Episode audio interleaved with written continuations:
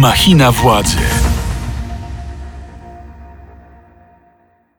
Błażej Makarewicz, Radio ZPL. Witam serdecznie w kolejnym odcinku Machiny Władzy, audycji, w której analizujemy wydarzenia polityczne, starając się odpowiedzieć na te pytania, które wciąż wzbudzają w nas wiele wątpliwości. Naszym dzisiejszym gościem jest poseł Koalicji Obywatelskiej, profesor Paweł Kowal. Dzień dobry. Dzień dobry. Pierwsze samoloty z migrantami wracają do Iraku. Straż Graniczna poinformowała, że koczowisko w Bruzgach opustoszało. To początek końca tego kryzysu, czy pozory jakiejś gry? A chyba taka taktyczna przerwa, dlatego że e, jedna sprawa to właśnie taktyka Putina i taktyka mm, e, Łukaszenki, ale bardziej Putina jednak. Druga kwestia to cele średniookresowe, które sobie stawia Putin, a trzecia to jego generalny wielki plan.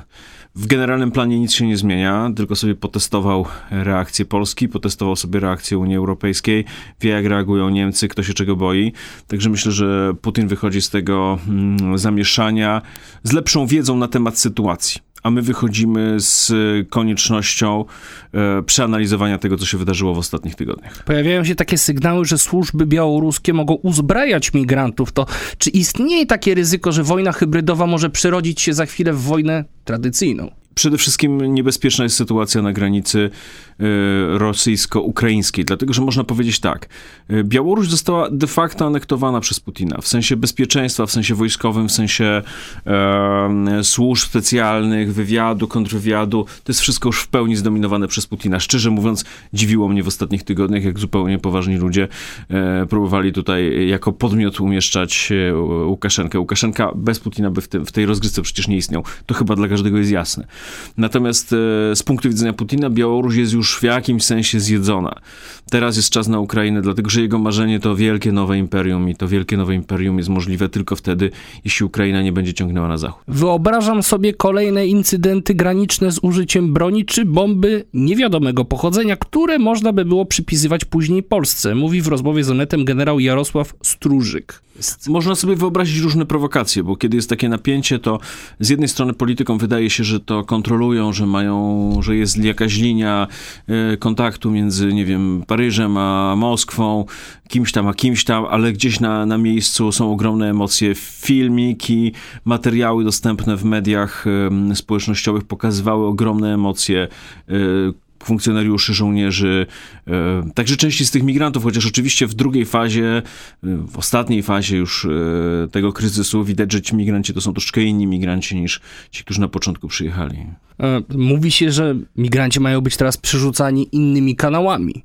Migran migranci są tutaj tylko bronią w rękach autokraty, bronią w rękach Putina, który sprawdza reakcję Zachodu na nacisk, na strach. No bo istota tego, tego przedsięwzięcia, którego byliśmy świadkami, polegała na tym, żeby zobaczyć, czy da się zastraszyć zachodnie społeczeństwa i jak dużo trzeba się wysilić, żeby była reakcja ze strony zachodnich polityków. I na te pytania odpowiedź Putin już ma, a teraz będzie kombinował dalej. Media donoszą, że Aleksandr Łukaszenka zaproponował Angeli Merkel utworzenie korytarza humanitarnego dla dwóch tysięcy migrantów, którzy przybywają w tej chwili na Białorusi. Można i czy należy takie propozycje traktować w ogóle poważnie? Ja uważam, że to byłby ogromny błąd, gdyby Zachód zgodził się na tego typu przedsięwzięcia. Polskie władze wyrażają niezadowolenie z faktu, że Angela Merkel rozmawiała z Łukaszenką bez porozumienia z polską stroną. Jak to odczytywać?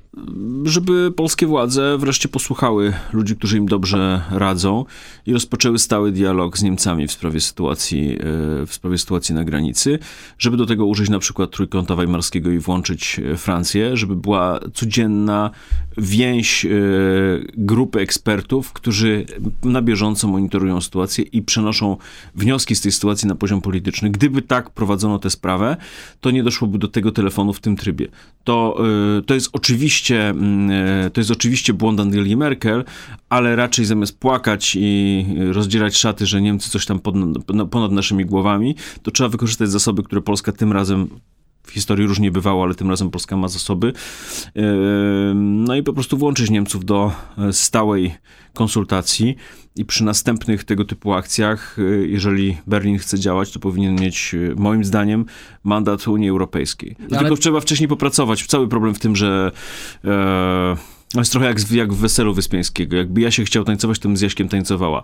No tutaj była taka sytuacja, że Jasiek nie chciał tańcować. No właśnie, czy te interpretacje polskiego rządu dotyczące postawy Angeli Merkel, one no, mają uzasadnienie w rzeczywistości? Czy rzeczywiście jest tak, że Polska została całkowicie pominięta w tym Ojej, żebyśmy nie stawiali y, wozu przed koniem. To jest tak, że oczywiście dla nas to jest źle, jeśli małe, małą satysfakcję otrzymuje Łukaszenka i go tam Zachód wzmacnia. Oczywiście dla nas jest źle, jeśli te rozmowy się toczą, ale jeszcze jest rozum, a z rozumu wynika, że ten kryzys dotyczy także Niemiec, dotyczy także Francji, dotyczy także Holandii i innych państw. Tu się będą inni upominali, bo każdy ma ten sam problem, co ma polski rząd.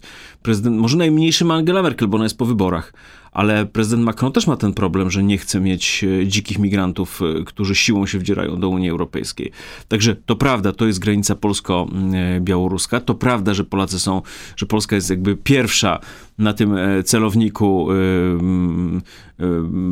potyczki, w której Łukaszenka chce używać ludzi i użył ludzi, migrantów w tym wypadku, ale to dotyczy także Niemiec, Francji. My ich nie zatrzymamy. Oni będą, jeżeli oni będą chcieli działać na własną rękę, to będą to robili. Natomiast mamy sposoby, żeby to bardzo ograniczyć i żeby to e, zamknąć w ramach unijnych. No tylko polski rząd nie ma co, żeby rozpaczał, e, wydawał jakieś oświadczenia, tylko szybko podziałał. Ja bym bardzo chciał, żeby natychmiast włączyć do, na przykład użyć tego, tego mechanizmu trójkąta wejmarskiego, Niemcy, Francja, Polska, wypracować wspólne stanowisko, próbować to przenieść na poziom Rady Europejskiej i wszystkie kolejne tego typu telefony powinny być już w oparciu o mandat e, europejski. Jakie jeszcze inne środki jako opozycja byście zastosowali? Wow, Wow, mnóstwo jest tych środków. Proszę przede wymieniać, mamy dużo przede czasu. Wszystkim, przede wszystkim e, dopuszczenie dziennikarzy. Widzę, że rząd już rakiem się wycofuje, bo nowa ustawa, którą wrzucili do Sejmu, właściwie daje możliwość wpuszczenia dziennikarzy na granicę. Rząd się rakiem wycofuje z błędnych decyzji. Myśmy od dawna mówili, że trzeba wpuścić dziennikarzy. E, druga kwestia na poziomie dyplomatycznym. Koniecznie trzeba rozpocząć akcję informacyjną na temat realnej sytuacji na Białorusi. Wszyscy nasi partnerzy muszą rozumieć. Po pierwsze, że ten konflikt nie jest zwykłym konfliktem granicznym. To znaczy nie jest tak, że spontanicznie podchodzą do granicy migranci e, i e, my się zastanawiamy, co z nimi dalej zrobić. Ci migranci są już w tej chwili zwożeni e, z dość daleka. E, jest, ich, jest to stosunkowo niewielka grupa jak na tego typu sytuacje, natomiast już teraz zdeterminowana. Duża część tych migrantów prawdopodobnie zdaje sobie sprawę, że przejście przez granicę jest nielegalne i że będzie przebiegało w bardzo specyficznych warunkach. To jest pierwsza sytuacja, uwaga, chcę to podkreślić, to jest pierwsza sytuacja chyba w historii, e, takiej naj, najnowszej historii Europy, gdzie państwo oficjalnie, e, jakieś państwo oficjalnie steruje migrantami. Posądzano o to Erdogana, ale nigdy mu nie udowodniono. Natomiast tutaj Białoruś Białoruś nie ukrywa tego, że traktuje migrantów po prostu jak broń w swoich rękach. Czyli pierwsze, Wszyscy powinni rozumieć w Europie i za to, żeby to rozumieli, odpowiedzialny jest polski rząd, że to nie jest zwykły kryzys migracyjny. Drugie, że tutaj mamy do czynienia z próbą ukrycia faktycznej sytuacji na Białorusi, że na Białorusi są więźniowie polityczni, setki więźniów politycznych, w tym bardzo ważni dla naszego e, funkcjonowania, dla naszego myślenia o polityce na Białorusi, dla naszej historii nawet już, można tak powiedzieć. Andrzej Poczobut, Agnieszka, e, Angelika Borys, grupa dziennikar, dziennikarek, dziennikarzy, y, działaczy społecznych białoruskich, oni wszyscy siedzą w więzieniach. To powinien być bezpośredni cel, naprawdę bezpośredni cel polskiej dyplomacji, żeby wszyscy ministrowie spraw zagranicznych w Unii Europejskiej znali przynajmniej dwa nazwiska, Angelika Borys i Andrzej Poczobut. To jest super ważna sprawa, żeby wszyscy sobie zinternalizowali, jaka jest realnie sytuacja na Białorusi, właśnie poprzez, poprzez losy poszczególnych osób. Tak to się robi na świecie. Czyli mamy pierwszy punkt, charakter tego konfliktu, żeby był jasny dla wszystkich. Drugi punkt, żeby wszyscy rozumieli, że tutaj mamy do czynienia tylko z wierzchołkiem góry lodowej. W rzeczywistości chodzi o ukrycie sytuacji, jaka panuje na Białorusi. I wreszcie trzeci punkt, który powinien, który powinien znać każdy dyplomata, nasz sojuszniczy dyplomata, czyli że to jest część większego planu Putina. Chodzi o to, żeby skorzystać z zaangażowania Stanów Zjednoczonych w Azji Południowo-Wschodniej. Tam się szykuje poważna potyczka, już trwa de facto wojna handlowa z Chinami. E, I Rosjanie sobie wymyślili, Kreml sobie wymyślił, że skorzysta z tego momentu historycznego, no i zacznie dowodzić w Europie Środkowo-Wschodniej. Czyli nasi sojusznicy powinni rozumieć, że to jest plan szerszego, że to jest element szerszego planu przywrócenia imperium rosyjskiego, tym razem pod przywództwem Putina. I teraz jak, to, jak do tego doprowadzić? Przejąć inicjatywę informacyjną. Na przykład yy, co tydzień niech się w MSZ-ach wszystkich naszych sojuszniczych państw pojawiają polscy dyplomaci ze świeżym raportem na temat przestrzegania praw człowieka, na temat przestrzegania praw mniejszości na Białorusi. Niech te informacje od nas docierają. To trzeba, ba, trzeba doprowadzić do swego rodzaju inflacji, yy, do swego rodzaju inflacji informacji ze strony Polski na temat sytuacji na Białorusi. Następnym punktem punkcie trzeba się zająć Ukrainą, pomóc Ukrainie przetrwać trudny moment, bo szykuje się dla Ukrainy naprawdę trudny moment w związku z energetyką i to będzie znowu gra Putina, to jest ten szerszy plan. Słuchasz podcastu Radia Z. Czyli trzeba wysłać na Ukrainę jakiś wyraźny proeuropejski sygnał, jakąś szansę na przyspieszenie procesu integracji z zachodnimi strukturami. To też jest nasza rola, nikt tego za nas nie zrobi. Więc dla rządu jest naprawdę dużo zadań i wielu z tych zadań można pomóc, tylko trzeba chcieć. Znaczy oni muszą chcieć. Wracając jeszcze do roli Angeli Merkel w tym sporze, uważa pan, że jeżeli ten kryzys w tym momencie, nie mówię w dłuższej perspektywie, ale chwilowo zostanie zażegnany, to będzie to można mm, faktycznie przypisać niemiecki kanclerz? To nie będzie miało już wtedy większego znaczenia, dlatego że ten, ten kryzys się nie Myślę, da... że z perspektywy z propagandy polskiego rządu będzie miało istotne znaczenie. Panie redaktorze, polski rząd, na co wskazuje, wskazują maile ministra Dworczyka, w ogóle się zajmuje tylko propagandą i tam słuchają tych swoich spin doktorów, więc oni i tak będą mówić to, co im ci spin doktorzy powiedzą. Bez znaczenia to jest. Znaczy to ma znaczenie dla propagandy w kraju oczywiście, ale my w, te, w tej chwili tego nie wymyślimy. Raz będą kadzić Angeli Merkel, innym razem będą ją atakować. No to co, co tam będzie wychodziło z jakichś badań? To podsumujmy w takim razie e, to, co do tej pory powiedzieliśmy. Powiedzmy to też jasno naszym słuchaczom. O co gra, grał i gra Aleksandr Łukaszenka? Co chciał osiągnąć, sprowadzając tysiące migrantów. Przede wszystkim gra Władimir Putin. Aleksandr Łukaszenka jest w jego rękach, zależy od niego. Gdyby Putin nie chciał, to by już nie było Łukaszenki. To tak to wygląda w rzeczywistości. Więc Putin gra o dominację w Europie e, Środkowo-Wschodniej, chce skorzystać z momentu, bo jemu się wydaje, że to jest takie okno możliwości, kiedy Amerykanie się są zajęci czym innym, a Niemcy nie bardzo wiedzą, co mają robić, a Unia Europejska jest w jakimś takim faktycznie kryzysie, jeśli chodzi o politykę zewnętrzną Unii. W oczywisty sposób mamy do czynienia z, kryzysem czemu zresztą też jesteśmy trochę winni, bo nie wykorzystujemy tego instrumentu, tego mechanizmu i tak dalej, i tak dalej. Łukaszenka co najwyżej gra o to, żeby pozostać e, u władzy jeszcze jakiś czas, żeby Putin go nie wyrzucił, a żeby Putin go nie wyrzucił, on musi posłusznie wykonywać to, co chce Putin i jeszcze dodatkowo coś od siebie dodać. Po wyborach na Białorusi wybuchły protesty, które do nie przyczyniły się do zmiany władzy w kraju. Resorty siłowe konsekwentnie stoją po stronie Łukaszenki. Czy nieuznawanie jego przywództwa na Białorusi ma w ogóle sens?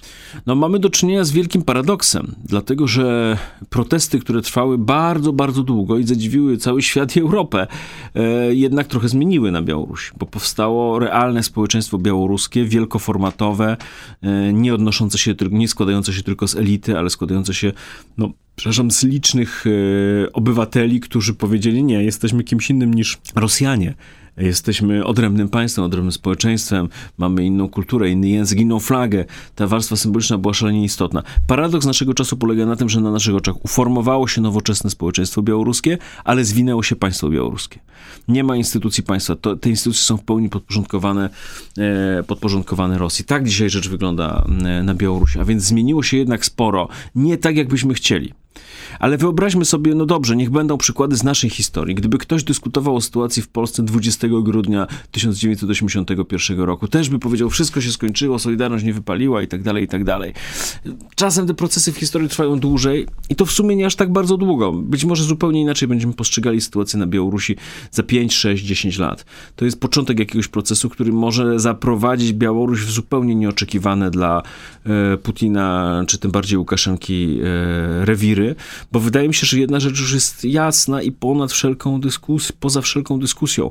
Białorusini poczuli, że są oddzielnym narodem, oddzielnym społeczeństwem, że chcą mieć, mieć oddzielne państwo. No i na razie to się nie udało ale udało się zmienić świadomość, a początkiem wszystkiego jest właśnie ta zmiana świadomości. A zawsze istnieje takie ryzyko, że po Łukaszence może przyjść ktoś znacznie gorszy. No nie chcę tutaj przywoływać przykładu Egiptu sprzed e, kilku lat. A jednak Białoruś nie jest Egiptem i nawet gdyby przyszedł ktoś znacznie gorszy, to musiałby mieć, jego władza musiałaby się opierać o jakąś legitymację, albo legitymację z wyborów, to raczej w tym momencie nie wchodzi. A to Ukraina, przypadek e, Janukowycza, który wygrał wybory no tak, bezpośrednio tak, po Juszczence. No i wygrał te wybory i miał formalną legitymację, którą stracił niebawem później, ponieważ nie był w stanie niczego na Ukrainie zrobić. I ponieważ nie, jego polityka nie odpowiadała społeczeństwu ukraińskiemu i wyjechał z Ukrainy na taczkach. Przysłowiowych. I tak samo, tak samo jest na, na Białorusi. Żeby tam rządzić, trzeba mieć legitymację do tych rządów, albo pochodzącą z wyborów, albo przynajmniej taką jakąś faktyczną legitymację, pochodzącą na przykład ze skutecznego działania. Nie widzę dzisiaj nikogo, kto mógłby wygrać, być prorosyjski i dać ludziom na Białorusi poczucie na przykład jakiegoś wielkiego wzrostu gospodarczego, spełnienia ich ambicji. Nie jest to Swietłana Cichanowska. Y, no ona jest poza Białorusią. Ona jest poza Białorusią. Y, na pewno dzisiaj, na pewno te osoby, które będą rządzić w przyszłości Białorusią, dzisiaj są albo poza tym państwem, albo o nich dzisiaj nie wiemy, bo są gdzieś poukrywani w organizacjach społecznych i nie są powszechnie znanymi postaciami. A jak należy ocenić politykę polskiego rządu wobec tego kryzysu na granicy? Uważa pan, że podjęto słuszne kroki? Mówię tutaj o stanie wyjątkowym, o tej decyzji dotyczącej budowy muru. Eee... Różne kroki podjęto, jedne lepsze, drugie gorsze. No właśnie, to które zaczynamy? były lepsze, a które były gorsze? Lepsze, był, lepsze było to, co robili urzędnicy, wiceministrowie. Wiem, że się starali, żeby rozładować trochę, starali się wejść w kontakt z państwami, skąd pochodzą migranci. I tam tej roboty sporo wykonano, wbrew pozorom. Natomiast całkowicie zepsuli to politycy, którzy w tym samym czasie, kiedy trzeba było pozyskać wsparcie Unii Europejskiej, jej instytucji, państw członkowskich, no bez e, pardonu atakowali i państwa członkowskie, i, i Unię jako instytucje. Także politycznie to słabo. Jeśli chodzi o mobilizację służb, Straży Granicznej i tak dalej, to znacznie lepiej. Widać, że jest do, du, du, duża rzesza dobrze wykształconych funkcjonariuszy, którzy, funkcjonariuszy, funkcjonariuszy, którzy funkcjonują nieźle, e, także w warunkach kryzysowych, mimo tego, że to jest często dla nich pierwszy raz w życiu taki realny, e, realny sprawdzian. Jeżeli chodzi o budowę ogrodzenia, no to cóż, władza zrobiła z tego super polityczną, a nie merytoryczną historię. Zobaczymy, czy cokolwiek zbudują. No, dla nich, z nimi jest taki problem, że oni nie są w stanie zbudować ani CPK mm, pod łodzią, ani e, porządnego płotu, moim zdaniem, nie są w stanie zbudować. Ja mam do tego całkowicie pragmatyczne podejście. To znaczy, granica ma być chroniona, to jest jasne, bo to jest granica Polski, bo to jest granica Unii. I nikt by nam nie wybaczył w Unii, gdybyśmy przestali chronić wspólną granicę. A jak ją chronić, to o tym powinni decydować e, specjaliści i ukształtowanie terenu, e, a nie robienie z tego wielkiej polityki, co próbowało zrobić e, Prawo i Sprawiedliwość. Jeżeli przychodzą do Sejmu i chcą mieć zgodę na wydawanie pieniędzy, to powinni powiedzieć precyzyjnie na co. Oni nie byli w stanie powiedzieć, na co chcą wydawać pieniądze. Mam nadzieję, że się trochę pozbierają i na tych odcinkach granicy, gdzie potrzeba, zbudują barierę fizyczną. Ona jest lepsza czasami, bardziej etyczna, jeżeli chodzi o. Ona zniechęca do przekraczania granicy na przykład wielu ludzi, bo to tylko zdesperowani się wtedy decydują. Dziś w nocy mieliśmy przypadek e, próby przekroczenia, próby wejścia na teren Polski przez Bóg. No, wiadomo, że nie ma granicy doskonałej. W części to będzie granica naturalna, jaką jest rzeka Bóg. W części to będzie granica chroniona elektronicznie, w części fizycznie przez y, funkcjonariuszki, funkcjonariuszy i tak dalej. W części będzie to bariera fizyczna w postaci jakiegoś nowoczesnego, spełniającego swoje funkcje płotu. Pochwalił pan, pochwalił pan przed chwilą działalność naszych e, służb, ale wiele krytyki jednak spłynęło na rzekomą brutalność naszego wojska i Straży Granicznej. No tak, ale z tego, że ktoś był jeden brutalny czy drugi, no nie, nie, nie można wyciągać, nie, nie, można z tego powodu krytykować e, całych formacji. To, to jest jednak dla nich e, traumatyczne doświadczenie, pierwsze takie i musimy to brać zupełnie na poważnie. I jako ludzie, jako obywatele i jako politycy. Też politycy pańskiej opcji bardzo krytycznie wypowiadali się o działaniach naszych służb. Mogę przytoczyć nawet cytat? Różnie, różni, e, różnie, różni. Ja wolę za siebie mówić. E, nie, moja, moja opinia nie będzie się zmieniała pod wpływem tego, że słyszę o jednym czy drugim incydencie. W większości to są ludzie dobrze pracujący, godni tego, żeby im dobrze zapłacić, żeby się nimi zająć, żeby poważnie ich traktować. Mówię o, o wojsku, mówię o stra Straży Granicznej, mówię o innych formacjach.